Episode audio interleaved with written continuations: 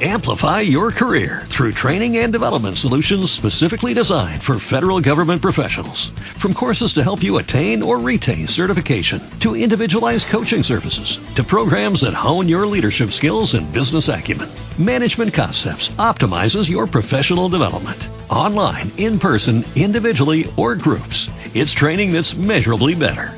Learn more at managementconcepts.com. That's managementconcepts.com. It's the Spiwe Show, an idea exchange empowering us to live well, live fully, and love deeply. And now, here's our host, Spiwe.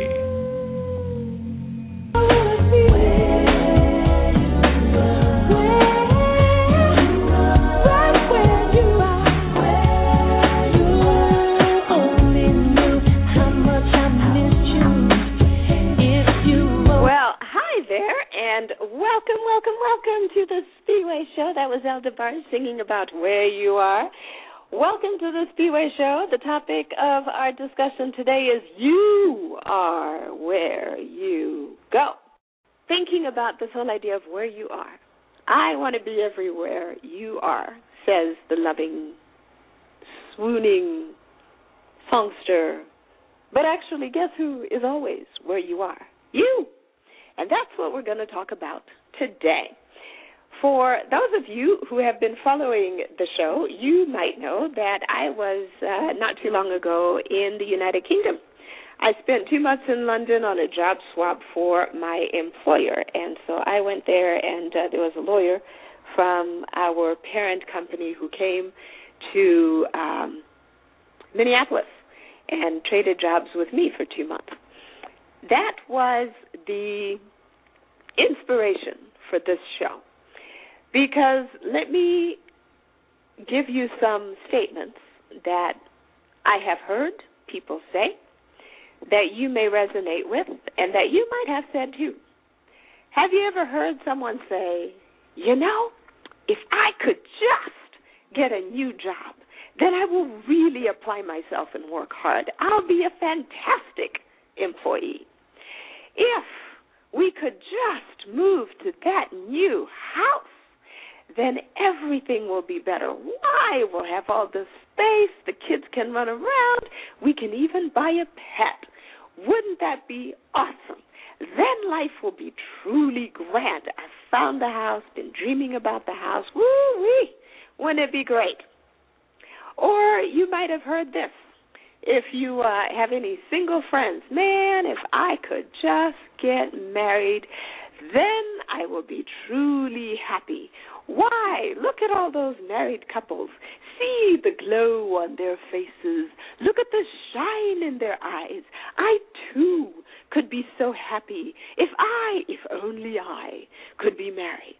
You know, there was a time when I used to ask my my my heavenly Father, would it spoil some vast eternal plan if only I could sing because I can't sing, right? We always want that which we do not have. Too often. And and then we think if I could just have that, then I would be too I, I, I would be happy. I was appalled at one point in my life when I heard that among teenage girls, 14 to 16 year old girls. There were many of them who were thinking, oh, if only I could get pregnant. Then I would be happy because I would have someone who would love me unconditionally. Isn't that awful? And but that is the reality of some children. And that is the view if only I could have my own someone to love me, because obviously the people who are supposed to love me up until this point in my life have not demonstrated that. If only I had a pet, I would have a best friend. What a shame I'm cooped up in this apartment, because then I would be truly happy. This is what so many of us think. If only I just had this if I just had that new car, if I just had that new place, if I just had that fur coat, then I would be truly, truly happy. most of you might know that the failure rate of first marriages in the United States is somewhere in the neighborhood of 50%. But did you know, however, that the failure rate of second marriages is, can anybody guess? One would think it ought to be higher or lower. Let's see. One would figure it ought to be lower, right? Because um, if you get married and it doesn't work out the first time, you ought to have learned something by the time you walk into your second marriage. But actually, the failure rate of second marriages is an astounding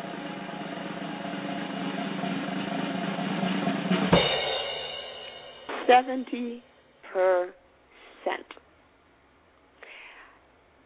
Have not seen the studies on why that is, but I have a suspicion. I did. Uh, I practiced divorce law for five years, and my suspicion is this: people get into that first marriage, and if it doesn't work, then they make the assumption that if I could just change my spouse, then everything would be great, and I would be, guess what? Truly happy. What a concept. Remember when I said the inspiration for this show was when I went to London? Here's why. Before I left, I had a whole lot of things that I was thinking in my mind. I was excited to go. It was going to be this great adventure. It was going to be magical. In fact, it was going to be transformational. Kind of like when Jesus was out in the wilderness for 40 days and he came back ready to start his ministry, it was transformational. That's what I had in mind. I thought to myself, self, look at all this time I am going to have. It will just be me because my daughters were staying here with their dad because they were in school. I'm not going to have children to take care of. I'm not going to have a house to clean up and worry about. Matter of fact, look at all the time I'm going to have. I will work out daily. I will walk to work because in London, most people walk or take the bus or take the tube or take the train, but there is a much lower number of people on a per capita basis who actually have cars and drive. So I'm going to do all of this walking, and I'm going to walk to work every day. I'm going to walk back from work every day. I'm going to be in phenomenal shape by the time I come back. And since I only have myself to feed, there will be no temptations that I cannot control. I will only buy healthy food, and guess what? I'm going to lose more weight, and by the time I get back, I'm going to have that uh, that summer beach body, and I'm going to be hot. That was my plan. I was working on two books at the time, still working on them. And I thought to myself, oh, this is fantastic because guess what? I'm going to have time to finish at least one of those books that I'm working on. Wow, this is going to be absolutely fantastic. I was so convinced, in fact, that I had a focus group. I, I actually finished a manuscript, had a focus group for my single manuscript, and it was out of that focus group where I got a bunch of my friends together, and one of them was actually a professional writer. His name is Colin Nelson. He's been a guest on the show in the past, and he's published a you know several books to his name. But I finished one of the book. I when I had the focus group, I was um, told by my friends who spared no um, comment or criticism thank goodness, because I wanted them to be honest. But one of the things they told me was, you know, this is kind of a novel and it's kind of a manual. Decide what it's going to be, but don't combine them. So I have to break out this manuscript into two separate things a manual and then a novel. So I figure I should at least be able to finish the manual that I'm while I'm in, in London, right?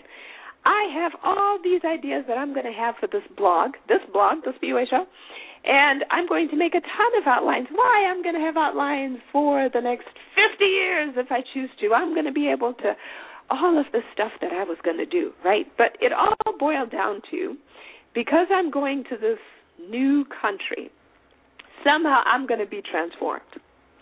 Which gets us back to the topic of today. where you go, that's where you are. You are. Uh, somebody said, I think, therefore I am. Well, you go, therefore you are. And that's what I discovered. When I went to London, there was no transformation. I was the same person the whole time. And life got in the way just like it always does. It's true, I had no kids, I had no house to take care of, but guess what? The timetable in the United Kingdom on a typical workday was quite different than here. I found that I was the a lot of people got into the office at between 8 and 8:30. Now here, I would often start working around 7. I'd get up at 4 and I'd start working around 7 and um my day would be well on its way. Well, in the UK, the working day was somewhere between 8:30 and 5:30 in the afternoon. There were many people who stayed in the office later than that. And in particular, because this was a new job for me, I only had two months to get the most out of it. There was a huge learning curve. So I was actually pulling 12 hours as a standard day every day, which meant that I was working often from 8:30 in the morning until 8:30 at night. It took me half an hour to walk home from the office. So at 8:30 at night, I'm walking home. I get home at 9. I have just enough time to do what? Grab a bite to eat and go to sleep. So all of this stuff that I intended to do, I very quickly discovered that it wasn't going to happen during the week because I was focused on work. The workout that I expected to do daily, whew, well, that was a problem. Problem because I got the flu, so I was down for two weeks. Problem because I was jet lagged and I wasn't able to get up that much earlier in the morning to get in a good workout. Problem because I quickly discovered that actually there were no gyms that were cost effective to join because they anticipated that you'd be there permanently. So, four months minimum was the requirement for one gym. So, you pay four months of um, membership dues, and it was expensive, and you didn't get it back if you left after two. And by the way, ideally, you should have had a uh, bank account that you could use in order to set up your membership. So on and on and on. Finally found a gym that didn't require all that, but it was still expensive. And I walked around and I looked around and it sure was lot was nothing like my lifetime fitness uh that I attend uh that I go to in the Twin Cities. So I very quickly decided I wasn't going to do that. So you can imagine what happened to this daily workout that I was going to get, right? And you can imagine how that went because I was supposed to be in better shape when I got back. I also discovered that when you are in reasonably good shape to begin with, because I go to the gym regularly, walking doesn't do a thing for you. You can walk, I could walk all day long, and it was not going to make a hill of difference to my physical condition because my body was actually at a level where simply walking around was not going to put me in better shape. And besides, it was it was winter, or it was supposed to be. We we're getting into spring, in London, and so on a lot of days it rained or it was really cold and I had to take the bus. So so much for all the walking I planned to do. Only buying healthy foods and losing weight. Well, here I am in another country where they have a plethora of different ethnic foods. There was a Lebanese place at the corner of my street. There was, in fact, the building that my flat, which is English for apartment, the building that my flat was in was right next to a restaurant that happened to serve excellent steaks. That was what I discovered the very first day that I showed up and had to eat there. Well, you can imagine how that went. so people would take we would uh, some of us coworkers would go out to eat and uh there were things that just had to be tried like uh you know pigeon i had never had a pigeon i thought oh that's interesting let's try that like uh, I went to the oldest restaurant in London on the recommendation of one of my colleagues. Lovely place. And there they had actually prepared a drink especially for um Kate Middleton. When she came on her engagement day to that particular restaurant. It was called the Kate Middleton. Well, you got it. It was an alcoholic drink, and apparently she must have a sweet tooth because I loved it. I have a sweet tooth. I totally enjoyed that. And my logic was, well, you know, I'm only in London once. I only get to do this once. I may as well taste everything and eat everything. And boy, did I. I got to be on a first name basis with Virgil. And you might be thinking, who is Virgil? Virgil was the guy who served at the Krispy Kreme donut shop at the Victoria Station right down the street from my office on my way home. Now, for those of you who are Krispy Kreme lovers, you know that Krispy Kreme donuts at one point proliferated across the United States. There was a Krispy Kreme on every store, on every street corner, and when that hot donut sign was flashing, there were cars all around the block. Do you remember this? This was the wonder. Yes, this was the wonder of Krispy Kreme. And something was off about their business model because almost as fast as they came, they all just died. and they all closed down, and it was just so sad for those of us. So here is this Krispy Kreme donut shop in Victoria Station, and there is Virgil with his kind, helpful face looking to help me every day. Boy, oh boy. Did I have a good time? There was one day, I kid you not, I ate three Krispy Kreme donuts in one sitting.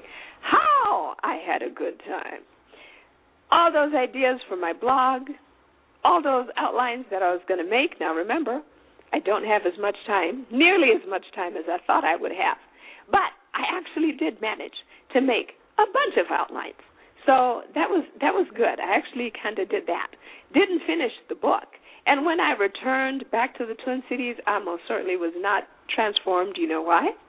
Because where I went, there I was. Where you go, there you be. I was the same in the United Kingdom as I was here. I looked for opportunities to get to know the local culture, to go see stuff. So on my weekends, so I worked all day, every day, and into the evenings. And then on the weekends, I had family members who lived in the United Kingdom. I went to see my uncle Jeffrey and his family, my mother's brother, whom I hadn't seen in years, decades, in fact. I went to see my cousin Tendai and his family, whom I hadn't met, and uh, his wife is named Olivia, which is the same name as my daughter's, my elder daughter's name, and I thought she was just a lovely soul. And uh, so that took up my weekends, visiting with family, being a tourist. I went to Madame Tussauds. I went to the London Eye. I took the ferry trip on the Thames. I had a lovely time. But there was no transformation. So, all that to say, that is what I learned. I was where I went. I am who I am. And no matter where I go, no matter how circumstances change, I am the same, and you are too.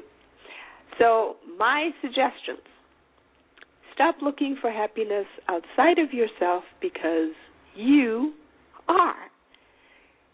You are who you are. Your problems are, most of them actually, if you really think about it, um, are caused by you.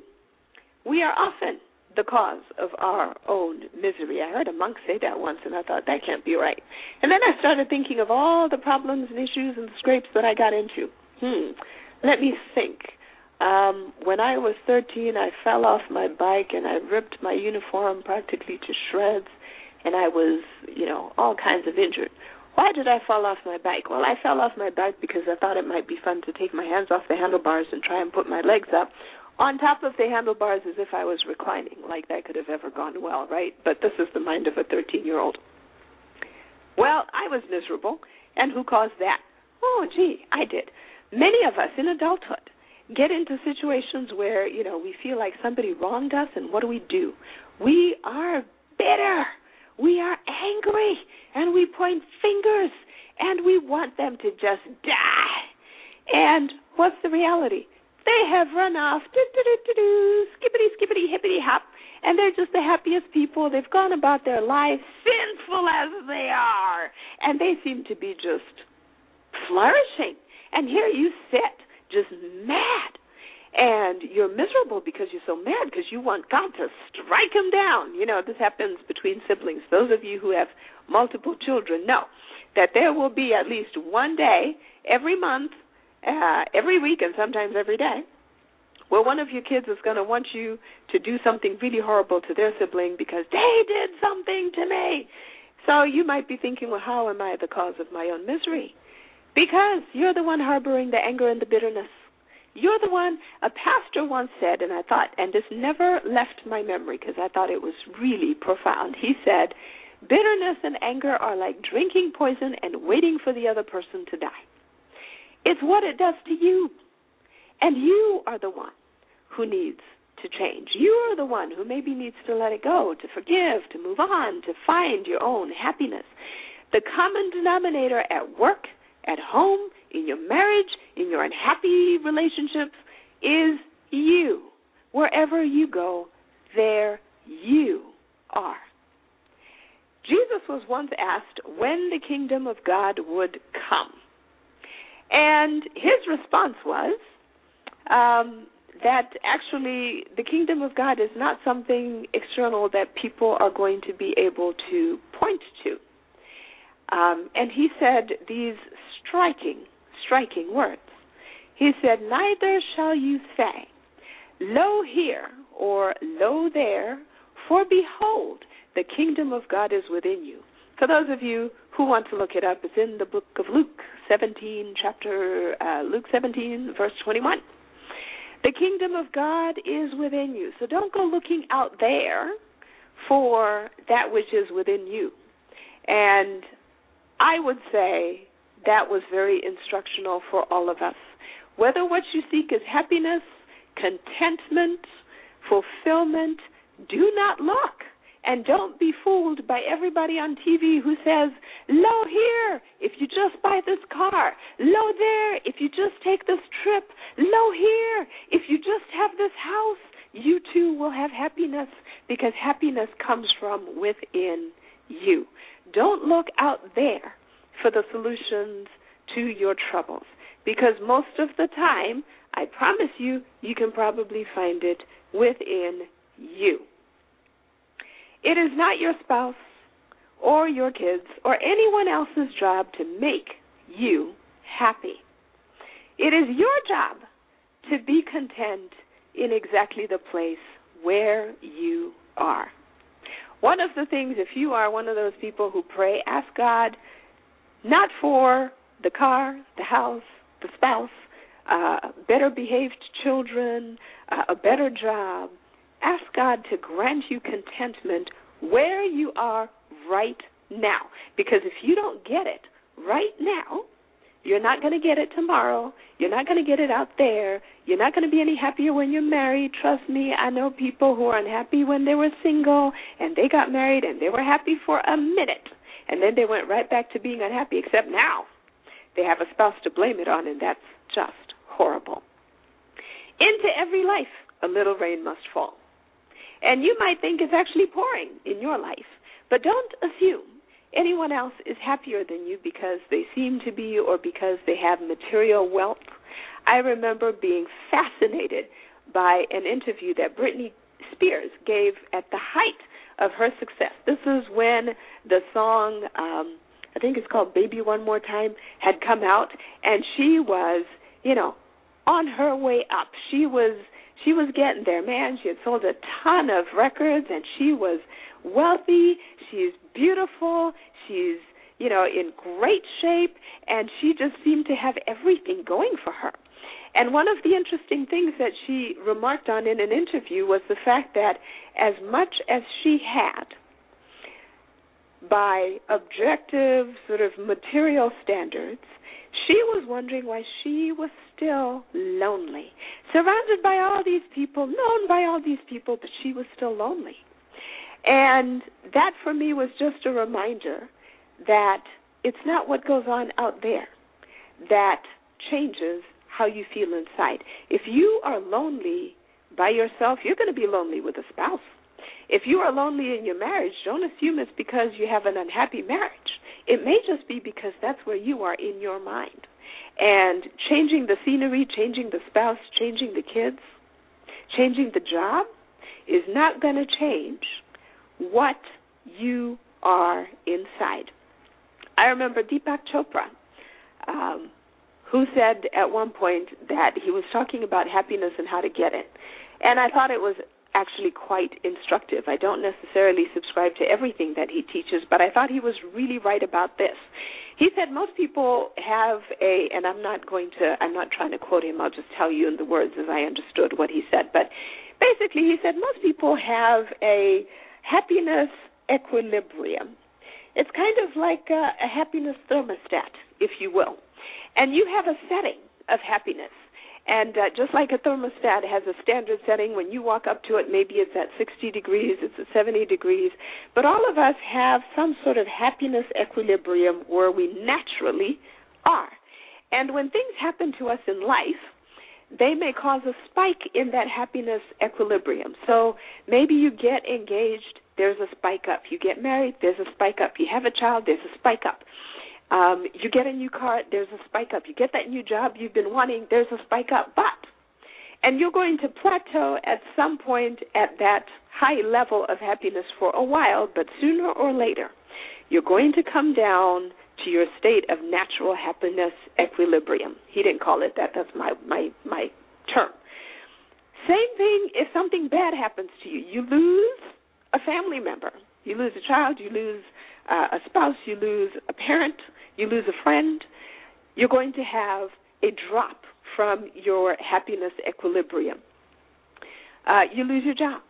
You uh, have to move, and you even if you make the intentional decision that we're going to uh, move to a different state, it's one of the most stressful things that you can do in your professional life is move. So you're going to have a lot of stress, and it's going to cause perhaps your happiness equilibrium to plummet. But even in situations of grief where you have lost a loved one, you're going to bottom out at some point and you're going to plateau there at that low level for a while, but then sooner or later, guess what? You come right back up to your happiness equilibrium. That's why buying things, moving, going to a different place doesn't change who you are. It doesn't change your habits. It doesn't change your fundamental view of life. It doesn't change you. And so that's the reason why you may be wondering how come I thought that new car was going to fix all my problems and make me happy, and here I am, I'm driving in my Lexus, and I'm no happier than I was last year? Well, it's because you are where you go. So that was the lesson that I learned, and I pass it on to you, and hopefully it will cause you to give some thought to where you are, who you are, how you feel, and what it also means is whatever it is that you want, you can meditate, you can pray, you can work on breeding your own sense of happiness and contentment. Regardless of what's happening with your children, regardless of what's going on with the weather, regardless of what's going on with your family, your boss, your whomever, you can be content where you are right now. My my my my my my wife has left me. My children hate me. I am, you know, on my fourth spouse uh, because I've given everything to ambition. I've got all this money. I'm not necessarily happy. You can breed your own sense of happiness and contentment. If you want to lose weight, increase your knowledge so you can do your job better, become a more personally effective individual, the power and also the responsibility lie only within you. And so that is what I'm going to leave you. That's the thought I'm going to leave you with today. I'm hoping that this gives you a sense of hope and a fresh look at the power that lies within you. So, for this week, um, this is Spiwe saying, go in peace and be content where you are. Thank you for joining us on The Spiwe Show. Visit thespiweshow.com for content and other episodes. Join the fan page at facebook.com slash The Spiwe Show. And follow Spiwe on Twitter at the handle The Spiwe Show. Until next week, live well, live fully, and love deeply.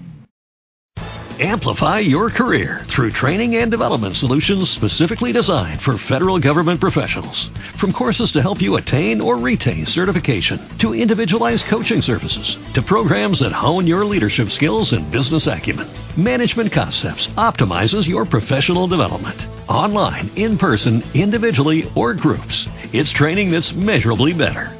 Learn more at managementconcepts.com. That's managementconcepts.com. With Lucky Land slots, you can get lucky just about anywhere. Dearly beloved, we are gathered here today to. Has anyone seen the bride and groom? Sorry, sorry, we're here. We were getting lucky in the limo and we lost track of time.